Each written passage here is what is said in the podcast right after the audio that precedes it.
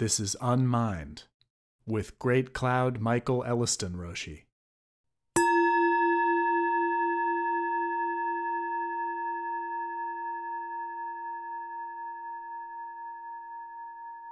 Geodesics and Zen. Geodesic reality.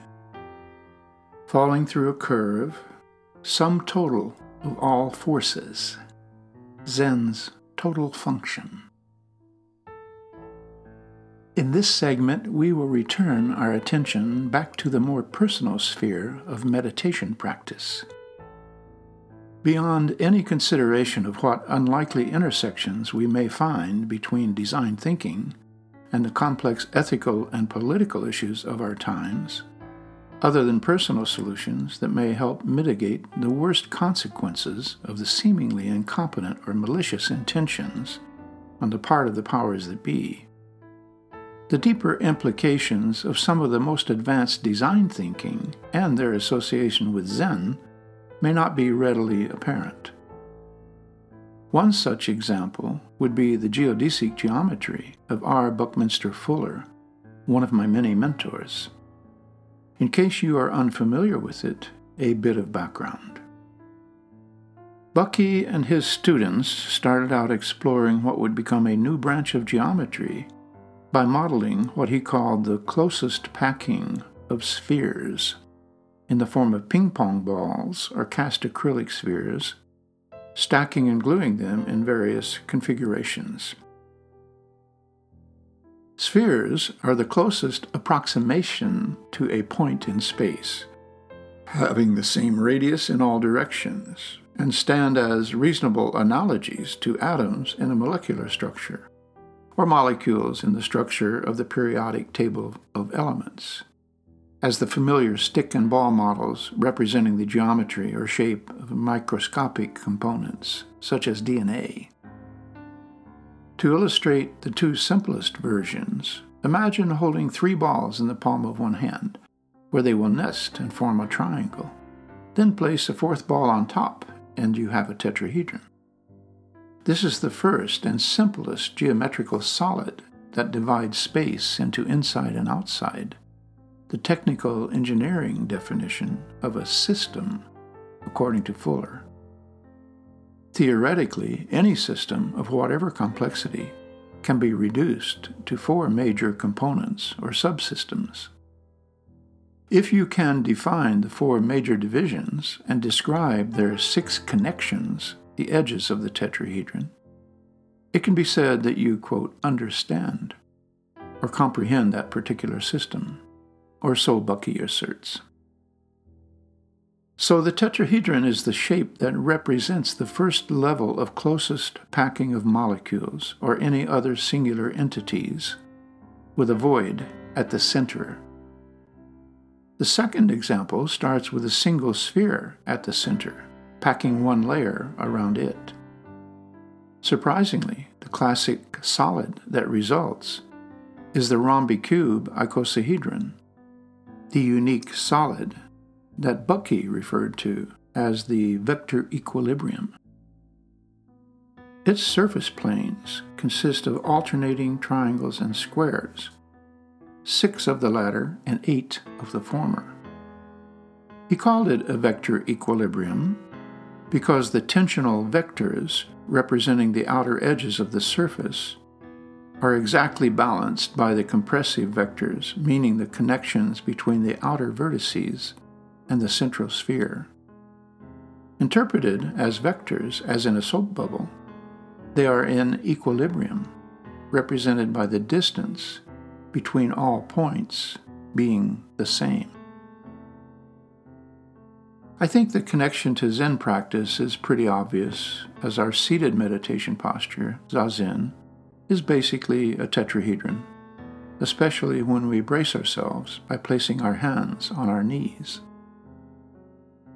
The arms complete the six edges of the tetrahedron. Similarly, the 12 pointed model of the rhombicube icosahedron is the model for Buddhism's 12 fold chain of interdependent origination, with the 13th point being the center. I have used this geometry as semantic models, the main teachings of Buddhism, see Figure 1. But how does Fuller's geodesic geometry reflect design thinking? Fuller's first application of geodesic design thinking was in the form of a map of the Earth.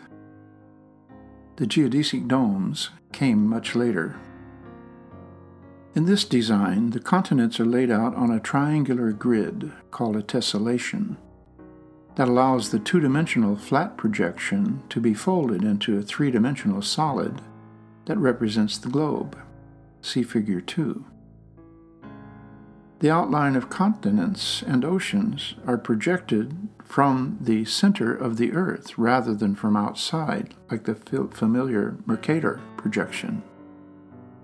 Compared to that standard, this approach distributes the distortion in the projection evenly to every triangle, rather than exaggerating it depending on how far away the area is from the center.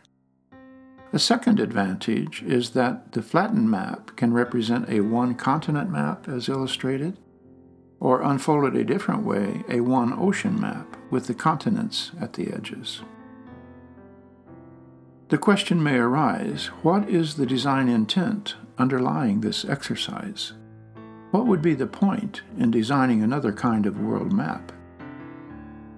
Bucky was interested in precision in communication. It bothered him that scientists who know better would still refer to the sun as rising and setting. Far from picking nits, for Fuller, these lazy tropes continue to reinforce ignorant conceptions of reality. It bothered him that the maps we were using distorted our perception of the interconnectedness of the world. You may argue that looking at a globe provides the same data, that is, accurate distances between points of interest. But this ignores the fact that you can see only one side of the map in 3D representation. It is more difficult to think and conceive in three dimensions, as the increased level of difficulty of three dimensional chess illustrates. We tend to miss obscure connections, such as that the Japanese might fly over the North Pole to attack Pearl Harbor, the shortest distance from a world around perspective. Zen and design thinking share this premise that we are limited mainly by self imposed strictures and ways of thinking, adopted from the cultural memes and worldviews of our community, parents, and peers. Breaking out of these constraints is common to the mission of design as well as that of Zen. The seminal teachings of Buddha himself were basically correctives to the received wisdom of the time. He would welcome these challenges to conventional thinking. In fact, one could argue that the foundational premise of Zen is that there is something missing in our apprehension of reality. Matsuoka Roshi would often say that people go through life with this sense of something missing. They don't know what it is, to belabor the obvious, but they definitely know that it is missing. They come to Zen to find it. This it is the big carrot that Zen and other insight based endeavors dangle to attract sincere students of the way. It is the that of suchness in Japanese inmo, the ineffable realization of Buddha's wisdom, to quote Master Dogen's definition of the meaning of Zazen. The implication is that our present normal awareness is limited by dualistic thinking or in the worst case scenario, limited to dualistic thinking. Only you know for sure. What is your worldview exactly and in detail? How can you mount challenges to it? Bucky modified his worldview via the empirical scientific method studying particular case experiences, and deriving general principles therefrom. His definition of the standard operating procedure of human intelligence itself. We can hopefully achieve higher approximations to reality by relinquishing the chokehold that dualistic thinking has on our perception of our reality.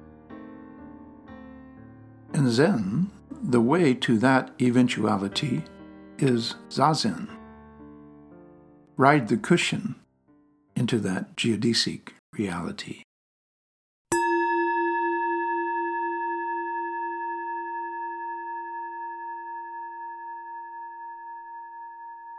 Unmind is a production of the Atlanta Soto Zen Center in Atlanta, Georgia, and the Silent Thunder Order.